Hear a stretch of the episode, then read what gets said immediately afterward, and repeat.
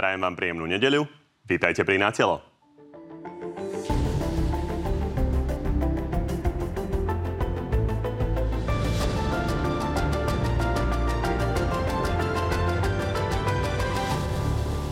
Koalícia sa stále nedohodla, ako vyrieši veto prezidentky voči Matovičovmu miliardovému balíčku. A na stole má aj spor o platoch protestujúcich učiteľov. Naozaj potrebujem od učiteľov pomoc, aby vysvetlili ministrovi školstva, aby začal byť ministrom školstva. Opozícia sa v parlamente pustila do ďalšieho odvolávania. Tento raz sa aj pre ceny benzínu pokúša povaliť Richarda Sulíka. Totálne zlyhal. Vy chcete odvolávať mňa, vy?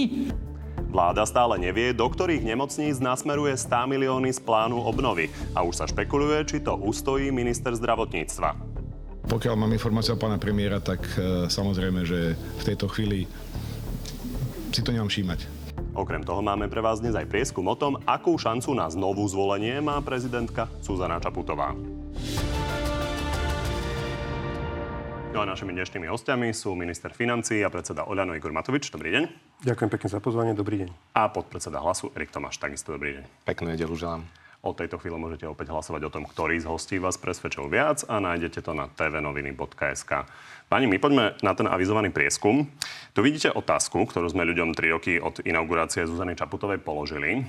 Opýtali sme sa ich, ako by sa zachovali, ak by sa prezidentka rozhodla opäť kandidovať, či by ju s istotou volili, či by bola kandidátom, z ktorých by si vyberali, alebo či by ju určite nevolili. Tak pani, aký je váš odhad? Aké percento Slovákov by Zuzanu Čaputovu chcelo určite voliť? Pán Matovič. Určite 30, potom čo? Druhé je, ak by bola s jedným... Že by zvážovali, že, či, respektíve by si vyberali medzi viacerými kandidátmi a ona by bola medzi nimi. 30, 30, 40. Ja nebudem hovoriť čísla, myslím si, že e, tá šanca na zvolenie Zuzany e, Čaputovej už po jej troch rokoch pôsobenia vo funkcii je oveľa nižšia, aká bola na začiatku, aj kvôli niektorým jej krokom. Nás, môžem len to povedať, teší to, že v predchádzajúcom prieskume líder našej strany je už najdôveryhodnejším lídrom a preskočil pani prezidentku Čaputovú, čiže budem sám zvedavý, ako dopadla táto otázka. No, poďme sa na to pozrieť. Tu vidíme výsledky za celú populáciu. S istotou by Zuzanu Čaputovú volilo 15% z nás, 31% by je voľbu zvážovalo, 46% by ju s istotou nevolilo a 8% Slovákov na to nemá názor. No a asi ešte zaujímavejšie bude vidieť, ako to vidia voliči jednotlivých strán. Tu je vidieť, že najviac fanúšikov má prezidentka medzi voličmi progresívneho Slovenska. Volilo by ju, alebo zvážovalo by jej voľbu 90% z nich. Následuje, následuje Olano, kde má len 30% jednoznačných odporcov. No a medzi voličmi SAS tie odpovede sa rozdelili na tretiny. Tretina by prezidentku nevolila, tretina by naopak volila a tretina by to zvážovala. Na opačnej strane stoja priaznivci Smeru a republiky, kde ďalší mandát pre Zuzanu Čaputová odmeta 80% a v hlase je to 56%. Pán Matovič, keď to vidíme, tak vidíme, že vlastne va- vaši voliči sú druhí najväčší fanúšikovia vlastne Zuzany Čaputovej. A čím to je, že vy o nej hovoríte, že je to falošná a zákerná žena a oni to zjavne vidia inak? Viete, akože keď to posúvate takto ľuďom, že hovorím, že to je falošná, zákerná žena, tak to som nikde nepovedal. Povedal si som, že pani prezidentka sa niekedy správa ako falošná a zákerná. A to je rozdiel. Keď poviete o niekom, že je falošný zákerný, to znamená, že je permanentne falošný zákerný. Keď poviete o niekom, že niekedy sa tak správa, tak to, to je zaujímavá interpretácia. No ale v každom prípade uznáte, že nie je to pozitívny výrok Zuzane Čaputovej a veľa tých pozitívnych ste nemali za posledné mesiace. Takže čím to je, že je vlastne ten rozpor v náhľade vašich voličov a vás? Čím to je, že tým prieskumom sa veriť nedá duplom, akože keď máte prieskum OK na celej populácii ako tak, ale potom už keď sa pýtate relatívne malého počtu ľudí, ktorí by volili tú danú politickú stranu, tak uh, tá odchylka od reality je extrémna. No tak a... keď sa pozrieme na vás, tak vaša dôveryhodnosť u vašich voličov vychádza okolo 90%, tak myslíte, že aj to je Jednoducho, Nereálne? Ja, ja osobne odtedy, odkedy nám 3 mesiace pred voľbami, áno, agentúra Focus, tuším, že Focus to robil, či nie? Tento ano. prieskum nevidím tam. Áno, dlhodobo spolupracujeme Odkedy nám agentúra Focus 3 mesiace povedala, že budeme mať 5,6% vo voľbách a mali sme 5 krát viac, čiže 25%, tak odtedy o mnoho viacej verím prieskumom, ktoré mi povie moja manželka ako nejaké agentúra. Dobre, tak mňa by ten rozpor zaujímal, ale však samozrejme je vaše dobré e, právo neodpovedať. E, e, budete robiť všetko preto, aby ste našli kandidáta, ktorý porazí Zuzanu Šaputovú? Ja sa nechcem dotknúť Zuzany Čaputovej, určite robí niektoré veci dobre Na druhej strane mne naozaj vadí taká tá strojenosť a, a osobne som mu zažil ako premiér taká falošnosť. Viem, o čom sme sa rozprávali medzi štyrmi očami, viem potom, ako to bolo komunikované na verejnosti a ten zážitok nebol príjemný. To chápem, len či sa sna- idete snažiť nájsť niekoho, kto ju porazí. Ja určite to nebudem znásilňovať. Ja osobne som presvedčený, že na Slovensku je minimálne 100 tisíc lepších žien, hodnotovo, jednoducho celkovo lepších ako naša pani prezidentka. Samozrejme, že asi majú svoju prácu a kandidovať nechcú. Myslím si, že bolo by dobré, aby sme v budúcich voľbách mali na výber z viacerých, z viacerých kandidátov. Pán Tomáš, e, vidíme, že voliči hlasu teda nemajú veľkú chuť na druhý mandát Zuzany Šaputovej. Vy ste napokon povedali, že ju e, určite nepodporíte. Podarí sa vám ale naplniť tá spoločná snaha o jedného kandidáta, ľavicového kandidáta hlasu Smeru SNS?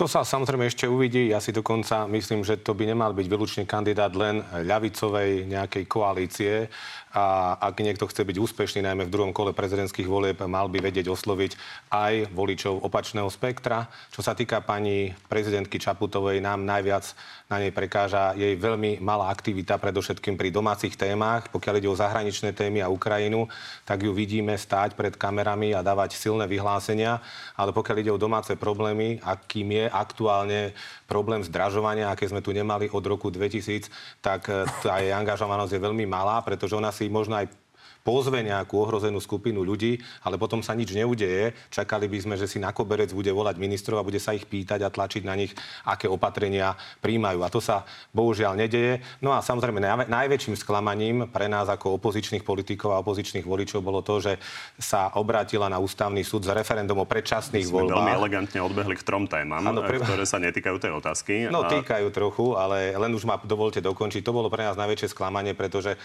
Zuzana Čaputová vlastne ako keby odignorovala 600 tisíc podpisov, ktoré vtedy po to referendum bolo. Áno, rešpektujem rozhodnutie ústavného súdu, ale mala aj druhú možnosť, nemusela sa na ústavný súd obrátiť, pretože predčasné voľby sa minimálne dvakrát na Slovensku predtým koná. O kandidátovi koná. Smeru hlasu SNS sme sa veľa nedozvedeli. Dobre, lebo nie je, pán Kovačič nie je a keď samozrejme bude, ak sa nájde takáto osobnosť, môžem len zopakovať, že to nesmie byť len osobnosť, ktorá osloví povedzme, alebo ktorú budú podporať tieto tri strany, ale ktorá bude voliteľná aj pre iné politické strany, lebo ináč nemá v druhom kole prezidentských volieb šancu. Nie, zatiaľ takú. Poďme na tému, ktorá s prezidentkou súvisí, a to je jej veto vášho balíčka, pán Matovič. Ona vetovala tie časti, ktoré majú platiť vlastne až od 1. januára s odôvodnením, že a, tam nie je dôvod na skrátené legislatívne konanie a odmietla aj vašu interpretáciu, že to robí preto, že proti rodinám.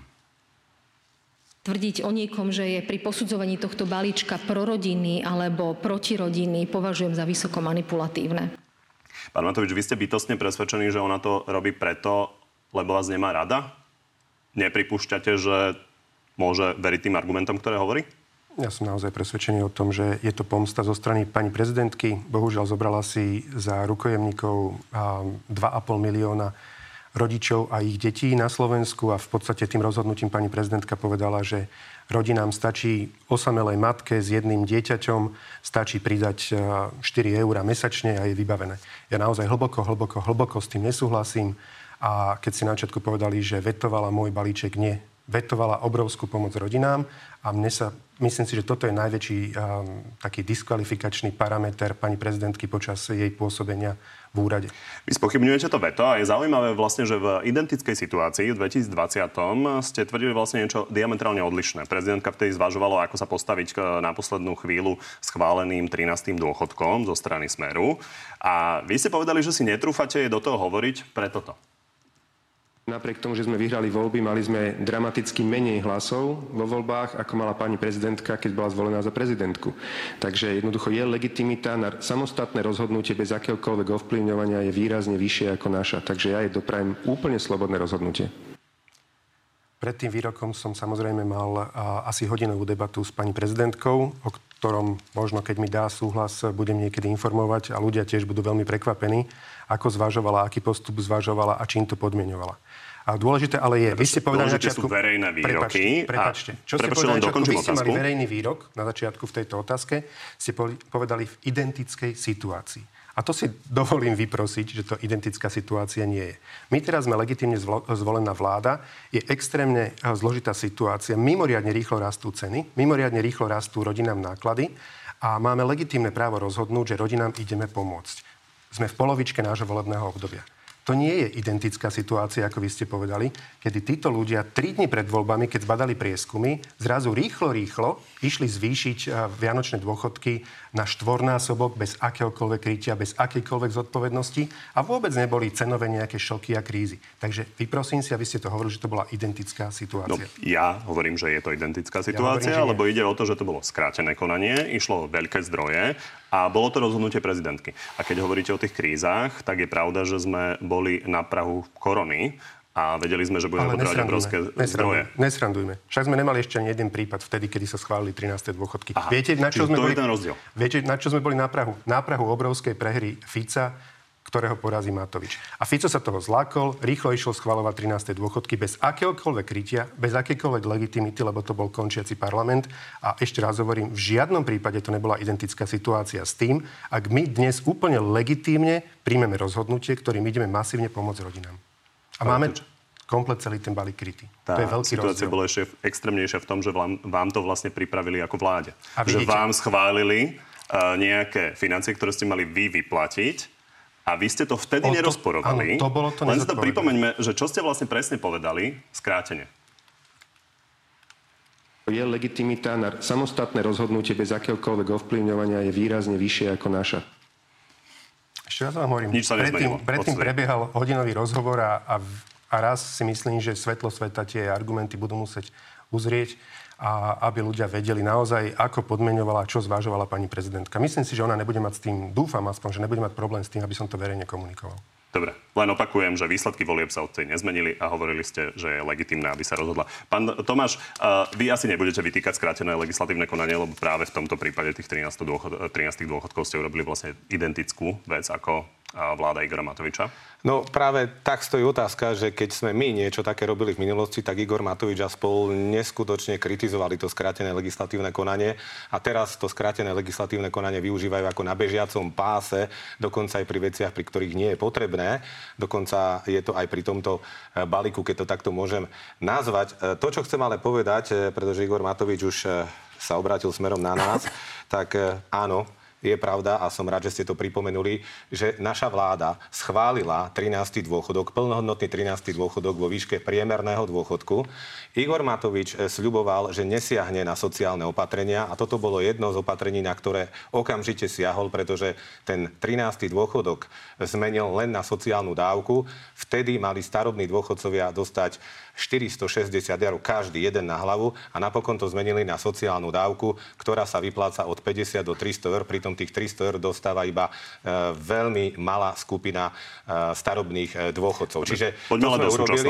S tým áno, ja, sa, ja pôjdem Či aj do stále platí, no a teraz, že a teraz on pomôžete povedal... s prelomením Igorovi Matovičovi toho veta prezidentky, len ak vám schváli tú valorizáciu Áno, už idem, už idem k tomu. A on, on to vtedy vyčítal, že to je pred voľbami, pritom všetci dôchodcovia vedeli, že rodičovský alebo vianočný príspevok, pardon, vianočný vianočný príspevok bol vyplácaný za nás od roku 2006. Neustále sme ho rapidne zvyšovali a na konci nášho volebného obdobia sme už ho chceli pretransformovať na 13. dôchodok. Taký je príbeh okolo vianočného príspevku. Teraz hovorí, že musí využiť skrátené legislatívne konanie, ale väčšina tých opatrení má platiť až od 1.1.2023, teda už tzv. predvolebnom roku, takže robí podobne. Čo sa týka samotného prelomenia vety prezidentky, aj v tejto relácii to poviem, je tu ponuka odo mňa pre pána Matoviča. Ja som už za ním bol, pretože síce sme politickí rivali, politickí súperi, ale tu ide o ľudí.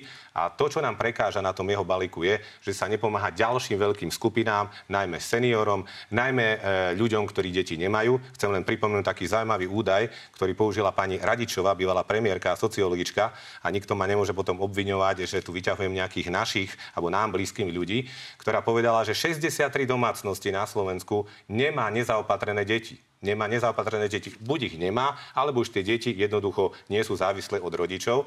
No a od 1.7. by tento balík e, Igora Matoviča pomohol vlastne rodinám asi takto, že detský prídavok by sa zvýšil o 4 eurá a rodičovský bonus by sa zvýšil od 13 do 23 eur v závislosti od veku dieťaťa, čo je prakticky veľmi, veľmi, malá, veľmi nízka a malá pomoc. Takže opakujem, naše podmienky, ktoré pre Igora Matoviča máme a hovorím, garantujeme mu všetkých našich 11 hlasov, v prípade, že ich príjme, sú dve.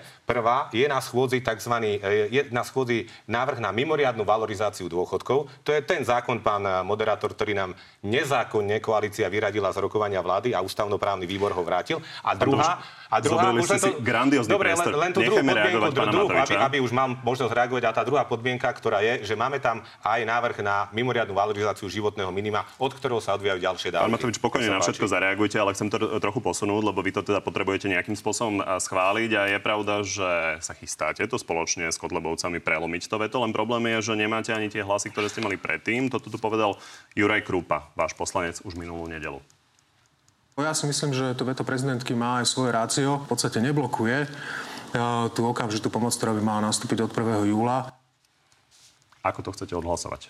Keď nemáte vlastne ani vlastných. Zároveň Juraj Krupa potom povedal, že áno, je aj cesta, že by sme mohli posunúť to rozhodnutie na ústavný súd. My sa rozhodnutia na ústavnom súde nebojíme. To, čo povedala pani prezidentka, že ak si teda dovolíme prelomiť veto, na to dá na ústavný súd. Ak ústavný súd bude rozhodovať tak, ako rozhodoval doteraz vždy, tak eh, rodiny podrží a povie pani prezidentke, že naozaj zbytočne im chce ubližovať. Takže uh, myslím si osobne, že treba prelomiť veto a nechať rozhodnúť nezávislý súd a, a ten najvyšší, a to je ústavný súd.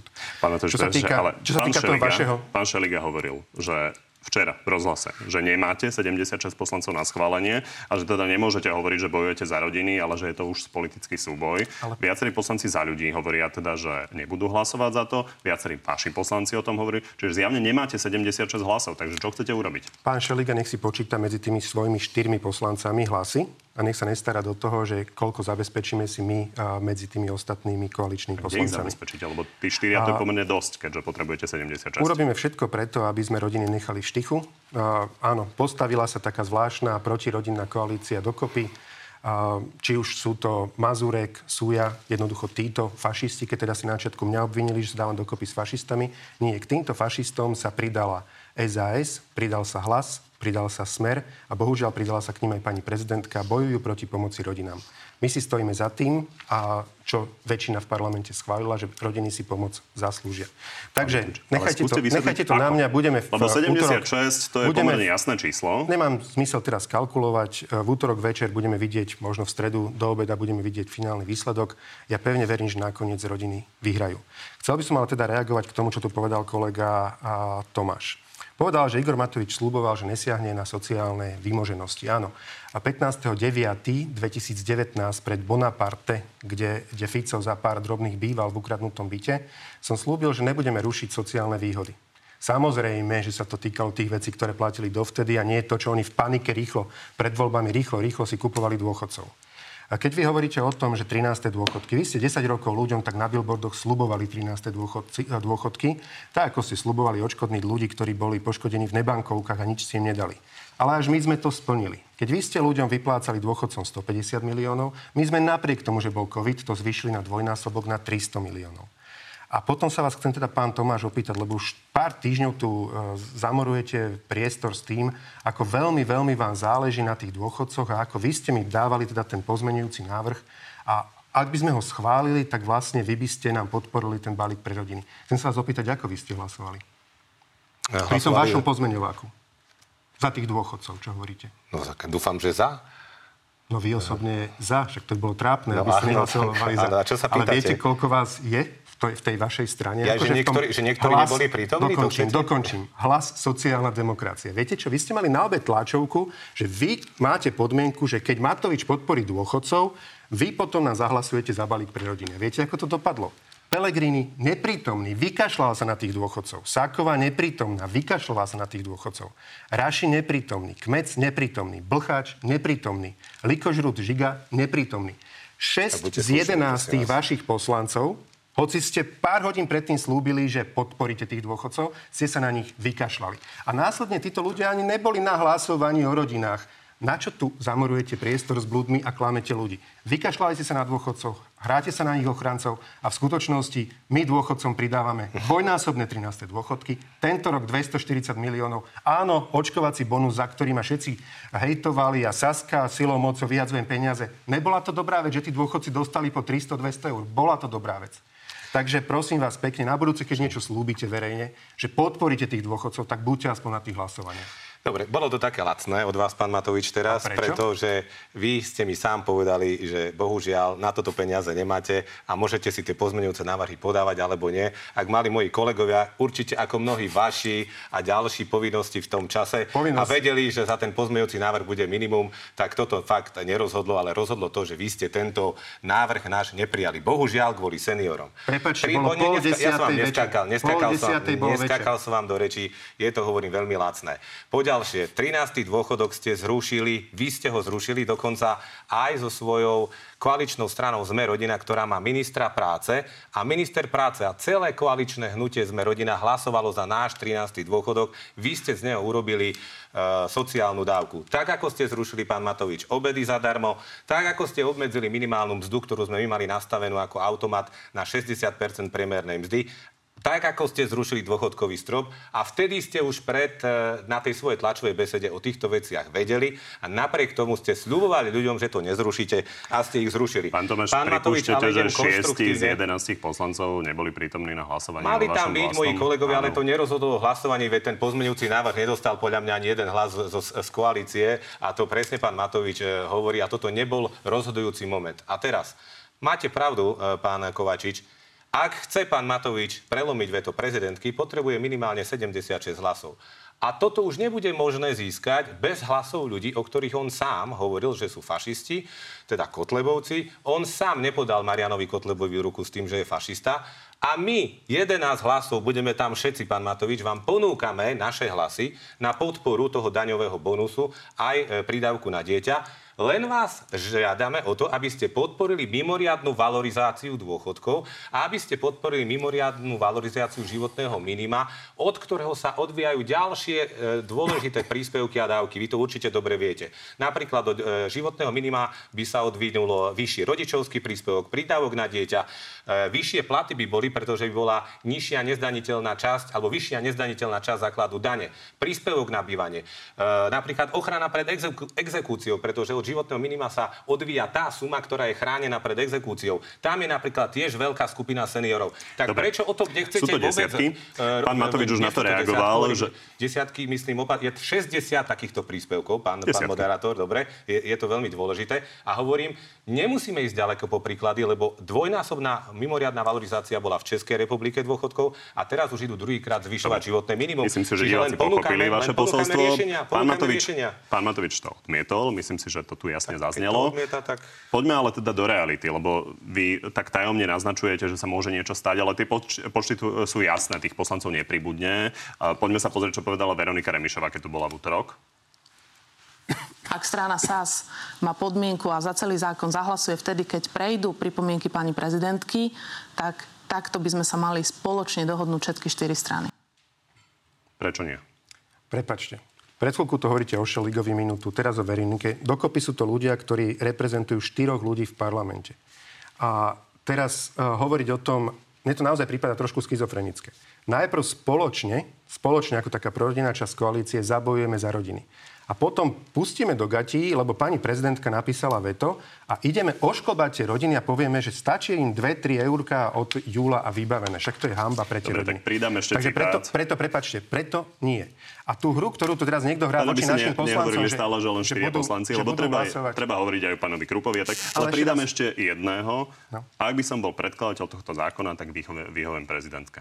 Boris Kolár. Áno, a zároveň povedal, že keď e, teda Igor Matovič keď bude chceť... na tom, tak vás podporí. Áno, to na, povedal, ale podrží. zároveň hovoril, to že by je, áno, mrzí, mrzí ma takáto politika, že teda chcem byť za pekných aj pre tých, aj pre tých, ale potom niekedy sa stáva, že nie ste pekní za ne, pre nikoho. A naozaj teraz toto bude hlasovanie o rodinách. Tento štát si v útorok a neskorej v stredu definitívne sa rozhodne, či jednoducho rodiny nechá v štychu, alebo im pomôže. Je to 2,5 milióna ľudí rodičov a detí, alebo teda nezaopatrených detí. Dobre. A tým pádom Vaši si myslím... partneri vás vyzývajú na nejaký kompromis a Ale teda to... konkrétne, konkrétne sme sa od pána Šeligu e, počuli, že hovoril, že SAS je ochotná sa baviť o kompromise pri kružkoch, že je ochotná sa baviť aj o nejakom kompromise pri daňovom bonuse. Takže skúsme konštruktívne, čo viete ponúknuť vy ako kompromis. Prepačte, 14 krát od septembra minulého roku, za chvíľku budem mať výročie jednoročné, som sedel s SAS o pomoci rodinám.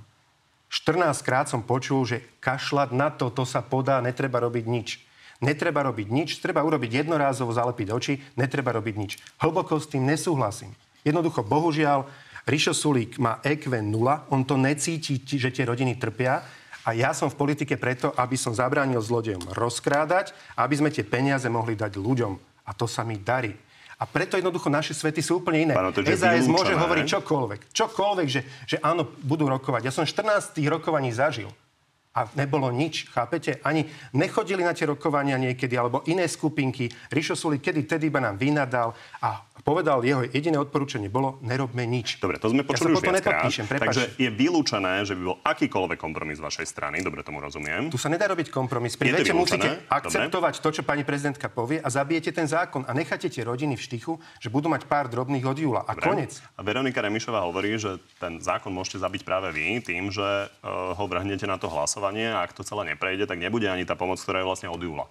Takže pôjdete do toho hlasovania, aj keby to malo získať povedzme 65 poslancov, pôjdete do toho tak či tak. Viete, ja mám taký pocit, že naozaj tá obrovská nenávisť, čo sa voči mne spustila za posledné 2-3 týždne v médiách, strašenie fašistami, že my budeme hlasovať s fašistami. Ako keby, že druhá časť teda tých fašistov nehlasuje s Ficom, s Pelegrínim, s prezidentkou a Saskou. Však sa jednoducho fašisti rozdelili, jedni idú za rodiny a druhí idú proti rodinám silou mocou.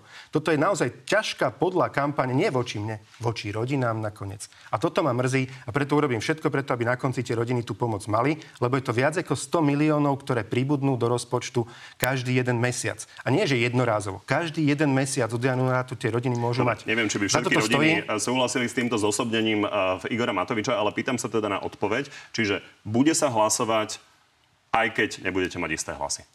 A bude sa hlasovať určite o tomto návrhu a budeme hlasovať tak, ako sme hlasovali aj pred eh, pár týždňami. Tie rodiny jednoducho necháme v. Eduard tí, druhí, ktorí, tí druhí, ktorí si myslia teda, že teda kalkulovať a podobne, tak uh, nech si oni hlasujú ako chcú. Chcem Eduard Heger súhlasí s týmto postojom? Áno, súhlasí, súhlasí. s týmto postojom, ale chcel som ešte teda Uh, jednu vec, prepačte, dobre, nech Môžem ja, lebo aby aj opozícia mala priestor. Do, dodám ale pekne. ešte otázku. Pán Tomáš, vy stále hovoríte, že ste konštruktívna opozícia a že Áno. prichádzate s riešeniami. Áno. Na druhej strane, uh, Stále hovoríte, komu treba pridať. A, tak či by nebolo konštruktívne možno aj povedať, to, čo hovoria možno aj koaličné strany, že časť týchto peňazí, ktoré sú nasmerované napríklad ľuďom, ktorí majú nadpriemerné príjmy a majú dostať teda tých okolo 200 eur na dieťa, by sa malo prerozdeliť treba s seniorom s nízkymi dôchodkami. A poviem teda odkiaľ, ale najprv len aby pochopila verejnosť, o čo tu vlastne ide. Tuto je graf kde vidíme štatistický údaj na, zo štatistického úradu, aké zdražovanie bolo v máji 12,6% oproti minulému roku. V Čechách je to mimochodom už 16%. Pozrite sa na tie rôzne položky, ako všetko ide hore. Potraviny o dvojciferné čísla.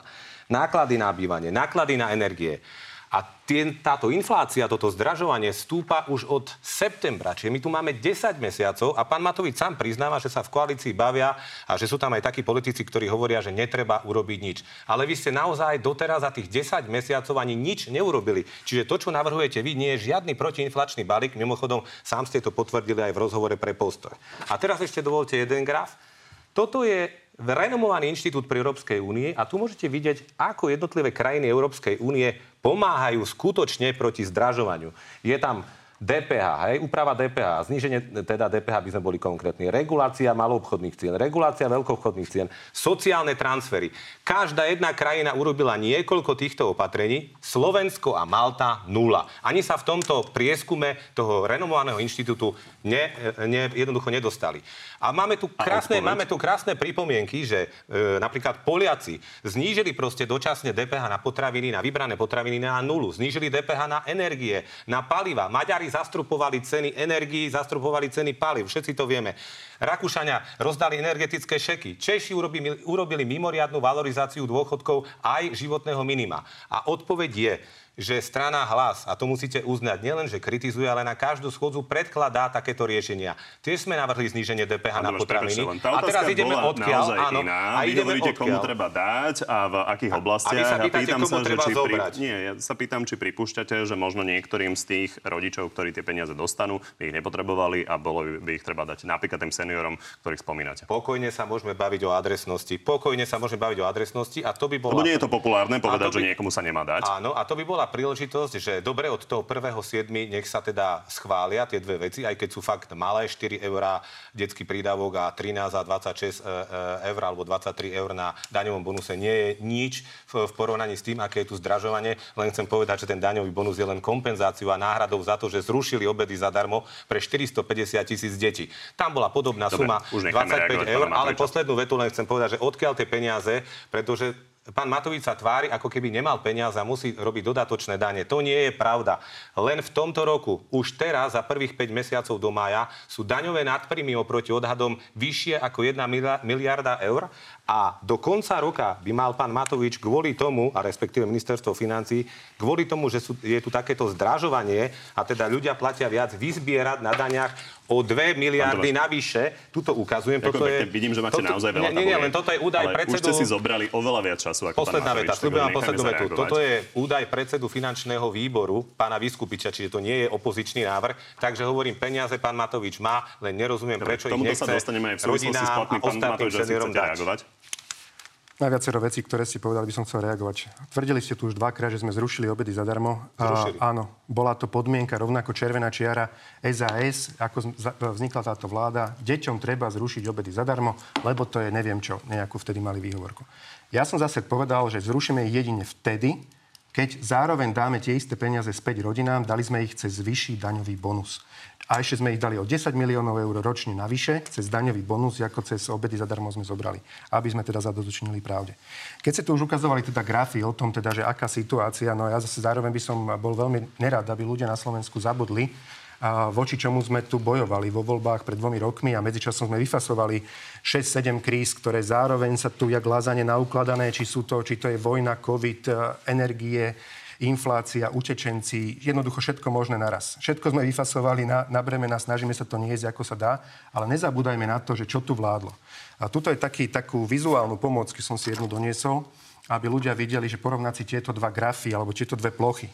Táto veľká čierna plocha je od tejto maličkej 545 krát väčšia.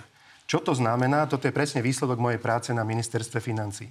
Pelegrini podľa dvoch kľúčových svetkov zobral úplatok 150 tisíc eur za to, aby urobil taký malinký softverik do mobilu, a virtuálna registračná pokladňa sa to volá. Dokopy za to zaplatil 15,4 milióna eur. Toto je Pelegrini, o čom svedčia o ňom svetkovia, že zobral úplatok. My sme si povedali, že nebudeme tejto zlodejskej firme platiť 2 milióny ďalšie ročne na údržbu a naprogramovali sme to vlastnými silami a stalo nás to 28 255 eur.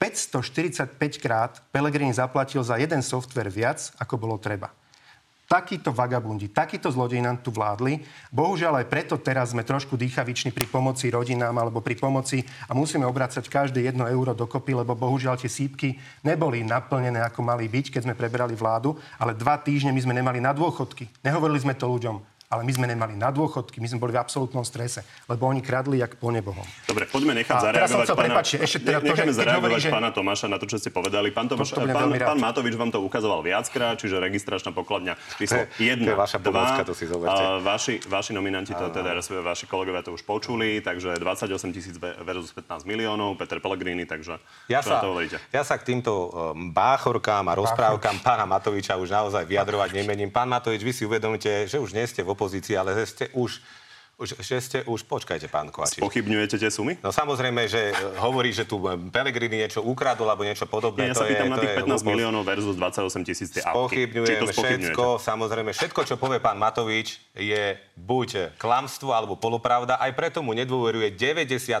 ľudí na Slovensku. A chcem vám povedať, pán Matovič, keď ste to používali ešte v opozícii, ešte ste tieto hry mohli hrať. Ale teraz už ľudia vidia vás vo vláde, čo ste urobili za 2,5 roka a 90% ľudí vás osobne, pán Matovič, už už tej vláde nechce. Hovorili ste, že sa rozkrádlo tu 3 miliardy eur ročne. Toto bolo vaše normálne vyjadrenie, ktoré ste si dali Presne aj na tak. billboard. Za ním si tak keď sa roz, vykrá, rozkrádla 3 miliardy eur ročne počas bývalých vlád, tak vy už by ste mali mať 6 miliard za vaše, dvo, za, za vaše dva roky a Nie, nemuseli by sme tu riešiť Nie, a nemuseli vojna? by sme, počkajte, dneska, veď udržte si kultúru tej debaty. Ja som vám neskákal do reči. To znamená, že vy by ste už mali mať 6 miliard navyše, pokiaľ ste hovorili pravdu, alebo, klame, alebo kradnete. Keď nemáte tých 6 miliard, tak buď ste klamali, alebo kradnete. A vy dobre viete, že to bol ekonomický nezmysel, ktorý, ktorý tvrdíte. A potom, keď hovoríte o tej prázdnej špajzi, opäť tu mám jeden pekný graf. Pozrite sa, takto sme odovzdávali krajinu my, deficit bol na úrovni 1,3% a hlavne dlh na úrovni 48%. Teraz pán Matovič už má dlh o tretinu vyšší. A ja vám, pán Matovič, nevyčítam... Nie, pán Tomáš, prepáčte, zastavím vás, lebo e, stále po, odpovedáte prečo? dvakrát dlhšie ako pán to Matovič. A potrebujeme sa... Viete, že sme to minule počítali Vážne? a že to tak naozaj bolo. Dobre, ale môžem Takže dokončiť, potreb... môžem dokončiť tak myšlienku. prosím, dokončite a myšlienku a poďme z toho robiť a, debatu a, a nie tlačovú konferenciu. a teraz hovorím, pán Matovič, ja vám predsa nevyčítam, že ste si napožičiavali viac peňazí, že je to 15 miliard navyše, dokonca ste v minulej relácii povedali, že vy máte v trezore 11 miliard štátnych peňazí. Len prečo ich nedáte tým ľuďom? Prečo ich nedáte seniorom? Prečo ich nedáte rodinám? Prečo ich nedáte proste všetkým ohrozeným skupinám? So všetkými 11 poslancami by sme to podporili. Len ich už ľuďom dajte, pretože máte nadprímy a napožičavali ste si peniaze. Čo je na tom nekorektné, čo nie je na tom nevecné, mi povedzte. Veľmi ma mrzí, uh, toto by som povedal, spoliehanie sa uh, kolegu Tomáša na som povedal, že nevedomosť ľudí. On nor- normálne vyslovene tým, aké blúdy ľuďom tlačí do hlavy, on sa spolieha na to, že ľudia, že, že vôbec vy. nikto nie je taký, kto by to, tomu rozumel a vlastne tým pádom možno rozprávať čokoľvek Jasne. a ľudia tomu čokoľvek, čomukoľvek uveria. Napríklad dlh. Áno, 48% bol dlh, hrubý dlh, to je to, ale to, sa to nazýva hrubý a potom čistý dlh a, ešte raz. verejnej správy. A tento dlh sa áno zvýšil na 63%. Ale my sme ho zvýšili tým, Samozrejme aj popri tom, že teda bol COVID, ekonomická, alebo ešte je COVID, ekonomická kríza, vojna na Ukrajine, utečenecká kríza, najväčší rast cien v Európe od druhej svetovej vojny, najväčší extrémny rast cien energií, 7-násobne viacej stojí elektrina, 4-násobne, 5 násobne viacej plyn a podobne. Toto všetko stojí. Samozrejme, niečo to stojí. Dali sme obrovské 10 miliard dokopy práve v súvislosti s covidom na podporu ekonomiky, aby sme nedopadli tak, ako keď bola ekonomická kríza 2009, keď vládol Fico a spol s Pelegrínim. Dvojnásobne narástla nezamestnanosť nám narastla nezamestnanosť minimálne, lebo sme platili tie kurzarbajty, aby firmy neprepúšťali ľudí, aby sme zachovali tie pracovné miesta. Stálo to dokopy približne 10 miliard eur. A čo chcem povedať? Áno, my sme zvýšili hrubý dlh, ale my sme si požičali 11 miliard za nulové úroky, niektoré požičky za mínusové úroky. Odložili sme ich do trezora na splátky tých dlhov, ktoré oni narobili, lebo my to prebežne štát musíme splácať. A on teraz tu blúzni úplne a klame ľudí, že my môžeme vlastne niečo, čo sme si požičali na splátky ich dlhov, len tak zobrať z, tej, z toho trezoru a rozdať to ľuďom. Naozaj toto sú bohapusté klamstvá, Dobre, že vás huba neboli. Myslím si, že predzásobeniu likviditou naozaj e, rozumie asi 10 ľudí na Slovensku, a, takže nechajme to na odborníkov. A poďme v rýchlosti si prebrať naozaj všetky podstatné témy, Ale ja ktoré sme ešte... Pán Tomáš, prepáčte, naozaj ste mali obrovský priestor a Dobre, musíme sa dozvedieť, pán... čo bude s platmi učiteľov dve, dve a vašu reakciu na to, ako to vnímate. Tak, jak chcete. Takže dve vety, ale Dobre, prosím dve čiže vety. pán e, Matovič, blúdy tu hovoríte vy, ľudia mňa už poznajú a ja si fakt dávam pozor na argumenty. Ak napríklad vy hovoríte, že 1 až 2 miliardy Ukrajinci zobrali Slovákom z peňaženiek a pritom dobre viete, že Európska komisia to preplatí, tak na čo o tom takto uh, hovoríte? A čo sa týka vašej pomoci pri covide, podľa Medzinárodného menového fondu bola pomoc Slovenska Slovákom počas covidu druhá najslabšia v Európskej únii po, po, po Rumunsku. Tu vám hovorím zase fakty, mám vám to Dobre, ukázať. No, poďme na platy učiteľov. Treba povedať, že uh, Branislav Greling tvrdí, že sa s tým dá nejakým spôsobom pohnúť a toto je podľa neho riešenie. Za mesiac vyberie Slovensko na daniach o 220 miliónov eur viac ako minulý rok. Táto suma by bohato stačila na zvýšenie platov v školstve o 10 Pán Matovič, prečo nemá pravdu? Zase znova, a ja by som očakával od ministra školstva, lebo že nebude podceňovať najmä učiteľov, ktorí učia naše deti. A myslím si, že veľmi veľa aj tam matematikárov, ekonómov, ktorí sa vo veci vyznajú, ako môže niekto normálne zdravý, príčetný, porovnávať príjmy v jednom roku s príjmami v, v predošlom roku. Však my sme mali, za minulý rok mali rozpočet na rok 2021, sa počítalo s nejakými príjmami. Tento rok sa počíta s výrazne vyššími príjmami, ale aj s výrazne vyššími výdavkami. Tomu sa hovorí štátny rozpočet. Tomu sa hovorí zákon o štátnom rozpočte. Ale Nemôže zobrať jednoducho... Ale sú, tieto dáta sú vaše dáta, čiže to sú prognózy a hovorí Prepačte, sa teda to o tom, že, že, o tom, že vyberáme viac ako... ako v minulom roku. Ano, Počuli ste ho? výber. Nie. Ale Počuli ste ho, čo povedal? To, čo zahral Je Braňo? to v každom prípade nad výber oproti vášmu plánu, čiže je jasné, že ste vybrali viac a pravdepodobne by to mohlo byť 2 miliardy celkovo Pán redaktor, celý nemáte asi rok. ekonomické vzdelanie. Počuli ste, čo ste opustili tam? Alebo nepustili. Môžem ešte raz, môžem ja, dokončiť chápem, myšlienku? Chápem, že ma chcete chytiť nie, za slovičko. Môžem, nie, nechcem vás chytiť ja, za slovičko. Ja vám uh, dám ja vám, otázku. Nie, nie, nie, prepačte. Vy ste tu zahrali teraz šot, kde Braňo Greling ako minister školstva hovorí učiteľom, že vyberáme o 220 miliónov viac, ako sme vyberali v minulom roku každý jeden mesiac. To nemá absolútne nič spoločné s nadvýberom. Vy motáte dve témy dobre, dokopy. Ja nemotám. Nadvýber dobre? motáte. Pán Nadvýber je to, ja že keď si, otázku. keď si prepáčte, dokončím, dokončím myšlienku. Jednu vetu, keď mi dáte, ušetríte si čas.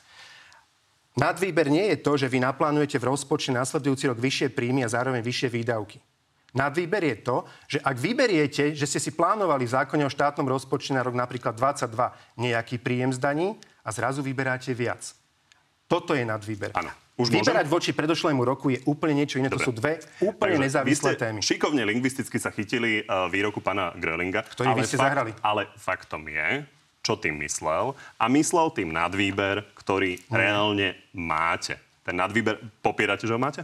Nadvýber je. Posledná ďanová prognoza ministerstvo financí je naozaj uh, štát sa riadi podľa zákona a to sú tzv. daňové prognózy. Tie prebiehajú každé tri mesiace. Posledná daňová prognoza bola v marci tohto roku a tá hovorí o tom, že máme nadvýber, daňový nadvýber 327 miliónov eur a medzičasom výdavky v súvislosti s vojnou na Ukrajine a podobné sú dokopy miliarda 648. 5 krát viac výdavkov máme na ministerstve financí navyše, voči tomu, čo nám prišli navyše príjmy. Toto je ten rozdiel. Toto je kvázi nadvýber a toto sú nadvýdavky. Ja to mrzí, že, že prostredníctvom takéhoto doťahovania sa okolo tých čísel sa vlastne k ničomu nedostaneme, lebo keby sme sa tu pozreli a bola by to napísaná napríklad tá Ukrajina, myslím si, že to 457 miliónov, ak sa nemýlim, je tu nemýlim, ktoré sú 435. eh, rozpočtované, ktoré nám preplatí Európska únia. Ale pán Matovič, Pri... prepáčte, aby sme sa k niečomu dopracovali, lebo naozaj sa ohadzujeme číslami. Čiže vy tvrdíte, že nebudete mať uh, nadvýber daní 2 miliardy, tak ako to uh, tvrdia vaši kolegovia. Ja tvrdím, že keď dnes niekto hovorí o nejakých 200 miliónoch mesačný nadvýber, tak klame. Lebo nemôže porovnávať príjmy v tomto roku daňové s príjmami minulého roku, lebo s tým už počíta samotný... trošku samotný, ľudí. Prepačte, môžem, môžete mi dať chvíľku času, že môžem to vysvetliť? 3-4 vety. Kolega Tomáš tu hovorí 30 viet, vie súvisle vysvetliť niečo, ja nemám ten páči, priestor. Naozaj ja ma to mrzí. dávam maximálny je priestor, to veľmi vážne, mi o to, aby sme ja sa viem, niečo Ale keď mi, keď mi zapierate to, čo ste pustili ako šot a ja vám hovorím, že jednoducho nemôžete spájať to, čo povedal Braňo, s tým, čo tvrdíte vy, že sú to dve nesúvisiace veci a nemôžem to ani vysvetliť, tak ma to mrzí. Takže, čo chcem povedať platom učiteľom? Dobre, čo chcem povedať platom učiteľom? Veľmi ma mrzí, veľmi ma mrzí, že máme na Slovensku svetový unikát ministra školstva, ktorý blokuje zvyšovanie platov učiteľov. Zase za seba hovorím, urobím všetko preto, aby sme učiteľom zvýšili platy, možno keď teda blokujú od júla, aby sme ich zvýšili od septembra. Ale naozaj si ľudia musia aj uvedomiť, že my žijeme naozaj 6 rozličných kríz zároveň. Žijeme, otáčame každé jedno euro do kolečka a snažíme sa popri tom, a nie je pravda to, čo tu povedal pán Tomáš, že nepomáhame ľuďom. 240 miliónov sme dali dôchodcom v januári, februári, marci. Áno, za očkovanie, za čo mi nadávali, ale tie peniaze skončili v rodinách dôchodcov. 133 miliónov, aj pán Tomáš mu určite cinklo 100 eur teraz uh, prídavky na deti, keď máte deti. Myslím, že máte 75, deti. 100, 100 eur na každé dieťa teraz prišlo. Prepač, neskačte mi do reči. 2 miliardy už. Už išli k inej téme, takže aby sme skončili tú jednu. Pán Čiže Matovič, pri týchto všetkých výdavkoch, pri všetkých týchto výdavkoch a samozrejme, že hľadám aj peniaze na vyššie platy učiteľov, ale keď chceme, chcel som, aby mali učitelia zvýšené platy už od júla. Saska dvakrát zavetovala na vláde nové dane pre bohatých, pre výrobcov alkoholu a prevádzkovateľov Dobre, hazardu. toto sme už počuli, ale ja sa chcem len dopýtať. V máji vybrali sme približne 220 miliónov navyše oproti tomu, čo zaplánovalo? Nie. Nie. Vybrali sme 220 miliónov možno navyše voči uh, tomu, čo sme vybrali takto pred rokom. Môžem teraz ja trošku dlhšie a ja budem opäť faktograficky. Prvá vec, pán Matovič, dôchodcom, ktorí sa nedali zaočkovať, ste nedali nič. Dôchodky rastú 1,3%, niektoré sú zmrazené, tie minimálne, nedali ste im nič, trváme na tom. Poďte so mnou na snem jednoty dôchodcov Slovenska v stredu a určite vám to všetko vysvetľa. Pán moderátor, mali ste pravdu v tom, čo hovoríte. Najprv ale chcem urobiť to. Tú istú tabuľku mám v ruke, ktorú pán Matovič ukazuje. Pozrite sa, on argumentuje daňovou prognozou z marca, ktorá je absolútne neaktuálna a ešte si tam aj rozpočtuje výdavky na Nová Ukrajinu. Na Ukrajinu 435 miliónov, ktoré Slovensku budú vrátené a on má potrebu tu rozpočtovať eh, ministerstvu obrany v tom, tejto ťažkej dobe pre pána Naďa neskutočné milióny eur, keď ľudia nedostávajú nič. Ale tá podstata vec, ktorú som už ja ukazoval, o ktorej hovoríte aj vy, pán moderátor, a máte pravdu, toto to je údaj predsedu finančného výboru parlamentu že nadpríjmy budú 2,2 miliardy eur tento rok a budú k dispozícii, tak nechápem, prečo ich nedá. A čo sa týka učiteľov, my máme svedomie čisté. Ďalší fakt, ďalšie, ďalší graf, ďalšie jasné data. Počas dvoch vlád Petra Pelegriniho sa učiteľom zvyšovali platy o 10%, počas prvej vlády Igora Matoviča 0% a teraz je to 1,5%, pretože od 1. júla to majú byť 3%, ale na celý rok, keď to rozpočítame, rozpočítame to 1,5%. A k tomu treba to dodať, že predchádzajúce vlády Smeru zvyšovali... Tiež o 10%, niekoľkokrát, pán, pán 5 krát asi sa zvyšovalo o 10%. Dokonca za vlády Petra Pelegriniho v roku 2019 sme dali ešte 9% navyše pre začínajúcich učiteľov. ste dali napríklad nulu. Dobre, ešte raz. Posledné dobre. roky od tých rokovaní vedia dobre školskí odborári. Posledné dva roky to bolo naozaj 10%. Nie, nie, nie, aj predtým. Pán, pán, Mato, e, pán Kovačiš, prepáčte, som vás e, nazval skoro pán, pán, pánom Matovičom. Aj predtým to bolo, nehráta sa to 50%, ale 5 krát po 10%. Šéf školskej komory učiteľov povedal, že takú zlú vládu v školstve, ako teraz je, nezažili. A my dobre. ešte sme navyše. Odborári vydali tabulku, kde sa to dá veľmi prehľadne pozrieť. Dobre, Pochybujem o tom, že to bolo 5 krát 10%, tak, tak ale môžu si to ľudia skontrolovať. Pána Matoviča sa chcem opýtať jednu veľmi hovoril, že, ale podstatná informácia, že v stredu sme v spolupráci so školskými odbormi, s pánom Ondekom a s ich právnikmi predložili do parlamentu zákon, ktorým chceme zvýšiť platy o 10% učiteľom aj nepedagogickým pracovníkom. Preto sme boli osobne Dobre. podporiť aj protesty pán učiteľov. Matovič, pán Šeliga včera okrem iného povedal, že podľa neho by bolo možné e, zvýšiť vlastne platy v celej verejnej sfére o 10 e, Je to reálne? Prepač, nebudem už komentovať uh, Jura Jašeligu. Aj pán Krajniak teraz, Bertoves povedal, že by to malo byť viac ako 3%, takže či je to realistické? Prišiel som s tou ideou na koaličnú radu, poďme zvýšiť platy všetkým zamestnancom verejnej správy v tom širšom ponímaní. To sú učitelia, zdravotné sestry, lekári, uh, úradníci, policajti a podobne. A, a nie len teda učitelia, ale aj nepedagogickí zamestnanci, ktorí na školách pôsobia. A vidíme, čo robí Saska. Vidíme, že silou mocou blokujú, chránia bohatých, chránia výrobcov alkoholu, prevádzkovateľov hazardu. Na to veľmi mrzí. Na druhej strane, ako minister financí, budem robiť všetko preto, aby sme týmto ľuďom, keď už teda zablokovala Saska zvýšenie platov od 1. júla, aby sme dosiahli zvýšenie platov pre týchto ľudí od 1. Uh, septembra. 10%, o ktorých hovorí pán Šelige, je nerealistické. 5 krát uh, to je návrh, ktorý ja som predložil na koaličnej rade, potom Šeliga chodí po médiách a hovorí, to je jedno. Dobre, rozumiem vám. Povedať, máme ale posledné dve minúty, áno, takže musíme 10%, ísť aby ste vedeli. Od 1. septembra 2016 to bolo 6%, od 1. septembra 2017 to bolo 6%, od 1. 1. 2019 to bolo 10 a od 1. 1. 2020 to bolo 10. Aby teda sme si povedali, aká Dobre, bola pravda. to sme si vyjasnili. A máme posledné dve minúty, takže 2x10, 2x6 a nie 5x10 dúfam, že to zvládnete. Áno, nie na každú tú otázku, lebo máme malo času. Pán Tomáš, Slovensko aktuálne poslalo Ukrajine 5 sovietských vrtulníkov, ktoré nám preplatí Brusel. Schváľuje hlas o tento krok? Neschváľuje. Pán Matovič, ak by ste boli v parlamente, hlasovali by ste za odvolanie Richarda Sulíka? Nehlasoval. Aj Smer... by si to zaslúžil. Smer, Hlas a Republika najnovšie rokujú o tom, že spoločne postavia kandidáta Želinského župana Igora Chomu. Je to predzvez koalície aj na celoštátnej úrovni? Nie. Ústredný zväz židovských náboženských že, že, obcí kritizuje, pán Fico to tvrdil, ústredný ale, zväz... Ale tento ako známy s hlasom ešte o pánovi Chomovi nikto ne, nerokoval to, aby bolo presné, dobre? Ústredný zväz židovských náboženských obcí kritizuje vaše vyjadrenie, že ste židom 21. storočia. Ospravedlníte sa za ten výrok? Včera, nie včera, v piatok som mal s nimi stretnutie na základe mojej iniciatívy s pánom Dúdom aj s pánom Tomášom Šternom a potvrdil som im tam ten výrok a potom, myslím, že po, to, po tej rozprave vzájomnej dvojhodinovej a aj oni takže si nie. myslím, že uznali, že a to, čo tu robili hitlerovskí novinári v 30. rokoch Dobre, so Židov... toto je naozaj, áno, nie, my máme posledných 20 Dobre. sekúnd. Hlas Igora Matoviča za tento výrok kritizoval. Je rovnako nepriateľné, ak Robert Fico prirovnáva policajtov ku gestapu? Ku gestapu, áno. Je to rovnako nepriateľné. Je Eduard Heger lepším premiérom, ako ste boli vy? A určite, že je lepším a mňa mrzí to, že keď v pohode oni si idú s fašistami v Žiline do koalície, médiá to nekritizujú. Dobre, pani. Takže poďme uh, začať Igorom Matovičom. Vy sa naozaj cítite ako obeď?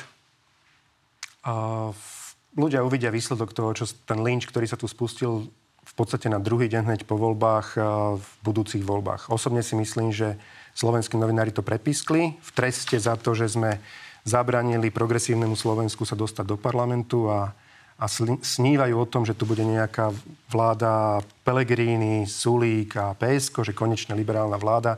Na konci tu budeme mať vládu fašistov s mafiou. Pán, kto o tomto sníva? A, to je vidieť. To je vidieť kto s postojou... A, to je vidieť, ak si pozrite... Lebo ja teda za Markizu hovorím, že uh, takéto Dobre. sny tu nikto nemá. My naozaj vám dávame priestor. Keď ste boli napríklad uh, premiérom, tak ste tu boli 7 krát a to ste boli ešte niekoľkokrát aj vo vysielaní večernom o koronavíruse. Pozrite si, ste boli hostom bolo... televíznych novín. Dobre, a potom si... bol problém uh, vás nejakým spôsobom sem dostať. Dobre, pozrite si, koľkokrát tu bol Pelegrini a potom porovnávajte. Boli ste tu, boli ste tu podobne inak, mám pocit, že on tu no, bol asi 7 krát uh, minulý rok a vy ste tu boli 7 krát a ešte niekoľkokrát večer. Čiže vy máte pocit, že teda všetci sme... novinári snívajú o tom, že uh, tu bude nejaká iná koalícia. Nie výrazná väčšina novinárov je liberálna až ultraliberálna, snívajú o tom, že konečne tu budeme mať progresívnu vládu a prepískli to s tou nenávisťou, ktorú sústredili voči mne a vypomstí sa nám to všetkým, lebo tu bude vládnuť mafia Smer, mafia Hlas spolu s fašistami z republiky. Verte tomu. Nechcem byť zlým prorokom, ale k tomu to sa... Ja len hovorím za Markizu, že rozhodne žiadne takéto sny a, sa tu nedejú. A, takže ešte len zopakujem otázku, aby teda pochopil divák. Vy sa naozaj cítite ako obeď. Cítite? Keď uh, hovorím to, že sa cítim Židom 21. storočia, áno, zopakoval som to a zopakujem to aj tu znova. To, čo robili uh, Hitlerovi novinári v 30. rokoch uh, voči Židom, tak presne to nezačínalo koncentrákmi. To začínalo dehumanizáciou, posmeškami a podobne. Toto isté tu niekto produkuje dva roky od volieb. Ja som nemal 100 dní po voľbách. Napriek tomu, že sme mali ťažké krízy po krížoch, po krížoch, po krížoch, zosmiešňovať čokoľvek, či to bol očkovací bonus, či to bolo uh, testovanie, čokoľvek jednoducho zosmiešniť, čokoľvek obrátiť voči mne, nabudiť nenávisť a výsledok bude po budúcich voľbách. to teda Fašisti ako, s mafiou. A Viktor, podporíte hlasovanie s fašistami za odvolanie pána ministra Budaja? My budeme kvôli, e, to je jedno, kto to navrhuje, ale kvôli tomu, ako e, nechráni ľudí pred e, útokmi medveďov a nedostatočnej prevencii, určite hlasovať za odvolanie pána Budaja. Helena, nech Igor Matovič podá vysvetlenie, prečo klamal, že učiteľov na protest zvážal podnikateľ Böder a že je za tým smer. Nikdy som nepovedal, že učiteľov zvážal podnikateľ Böder. Treba sa vypočuť znova. To. Treba to vypočuť znova. Ja som povedal, že vieme, čo robilo v minulosti Smer, že Bodor zvážal ľudí pre, a, pre Smer na mítingy a vôbec som nepovedal, že učiteľov zvážal Beder. V žiadnom prípade nie. Naznačovali ste to. Takže, Nenaznačoval. Takže... Keď to niekto tam chcel počuť, videl. Ja som hovoril ako dve skutočnosti. Ja som si to vypočul a treba povedať, že to z toho podľa mňa implicitne vyplývalo. Ale teda nezvážal uh, ani Smer, ani Bodor tých učiteľov? Určite môjim úmyslom nebolo obviniť, alebo to povedať to, že, že Bodor zvážal uh, učiteľov na ten meeting. To v žiadnom prípade nie, keď to tak vyznelo, za to sa ospravedlňujem. To že, uh, to, že bolo veľmi zvláštne od školských odborárov, ktorým som sa verejne ponúkol, aj Braňo Greling na to, že prídeme na ten meeting, nám zakázali ale smerákov tam pustili, tak uh, myslím si, že o niečom to svedčí. Pán Tomáš tam bol, a tak môže doplniť Dominik, či sa nehambí chodiť na protesty učiteľov, keď Smer SD je zodpovedný za ich nízke mzdy? No, to je buď pomílený tento pán, alebo, alebo mu niekto dal klamlivé informácie. Naopak, e, boli sme tam preto, lebo sme vedeli, že učiteľom, ako som to aj ukázal v relácii, sa niekoľko rokov pomáhalo, čo sa týka zvyšovania platov. A ešte aj v ten samotný deň sme ako opoziční politici navrhli ďalšie zvýšenie platov o 10% Preto sme tam boli, len chcem doplniť, my sme sa tam nepchali nikde na pody, ani sme s nikým dohodnutí neboli. Prišli sme tam ako normálni e, ľudia, ktorí sa chceli pridať a mimochodom my takto chodíme aj na protesty odborárov jednoty dôchodcov Slovenska. Takže mám pocit, že sme tam boli oprávnene kvôli tomu, že sme učiteľom reálne pomáhali. Nasledujúca otázka prišla v rôznych variáciách. Vyberám e, jednu. Kedy odíde z postu ministra financií a kedy z politiky? Uvidíme. Doplňujúca, bol by ochotný odstúpiť naraz s Richardom Sulíkom? Uvidíme.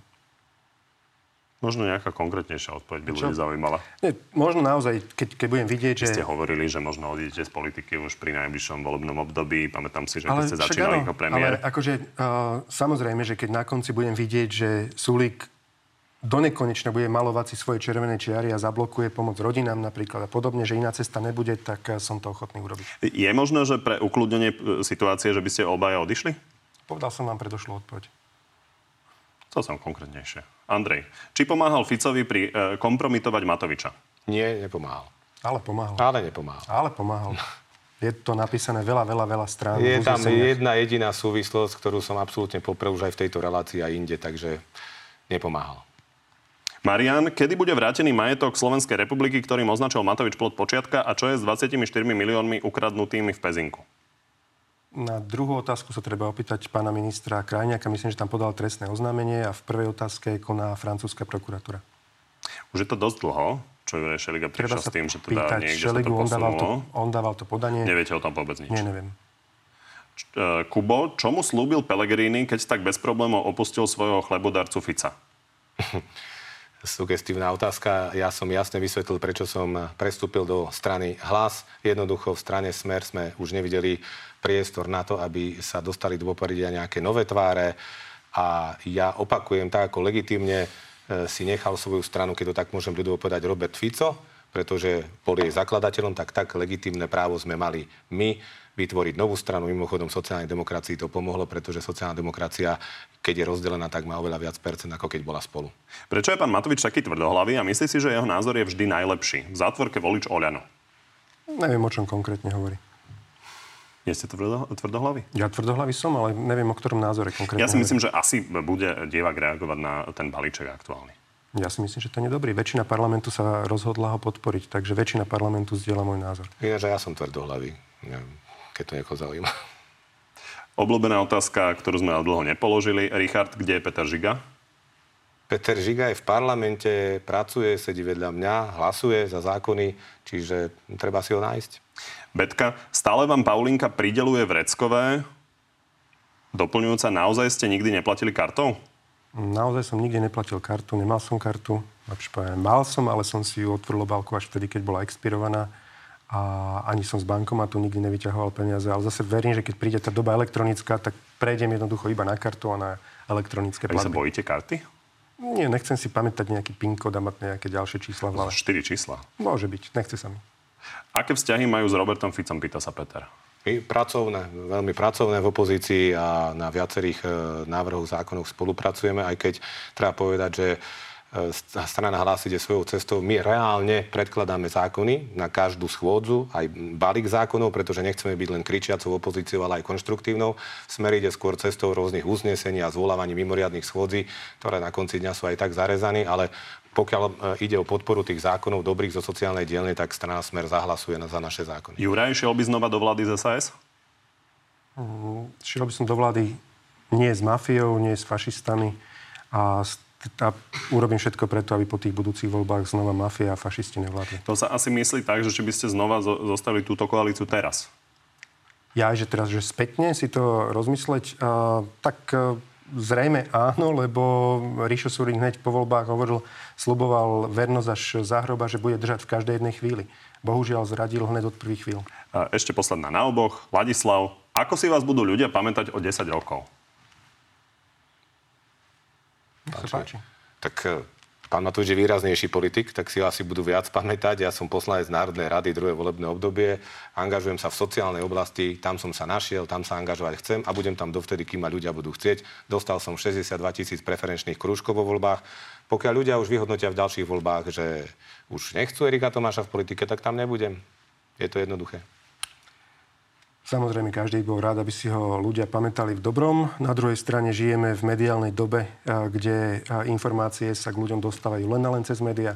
Keď médiá sú zaujaté, ten obraz je samozrejme taký, aký je. A pre mňa je dôležité moje svedomie. Tak ako si ho budú pamätať?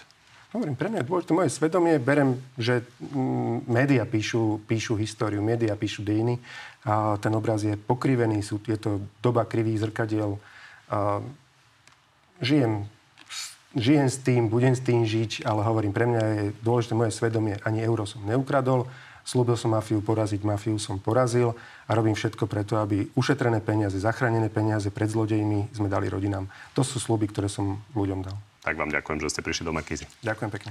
Peknú nedelu. Z dnešného na telo je to všetko. Pri ďalšom sa vidíme opäť v nedeľu. No a v útorok popoludní máme pre vás v pravidelnom čase na TV novinách na telo plus, tentoraz s ministrom školstva Branislavom Grelingom. Príjemný zvyšok nedele.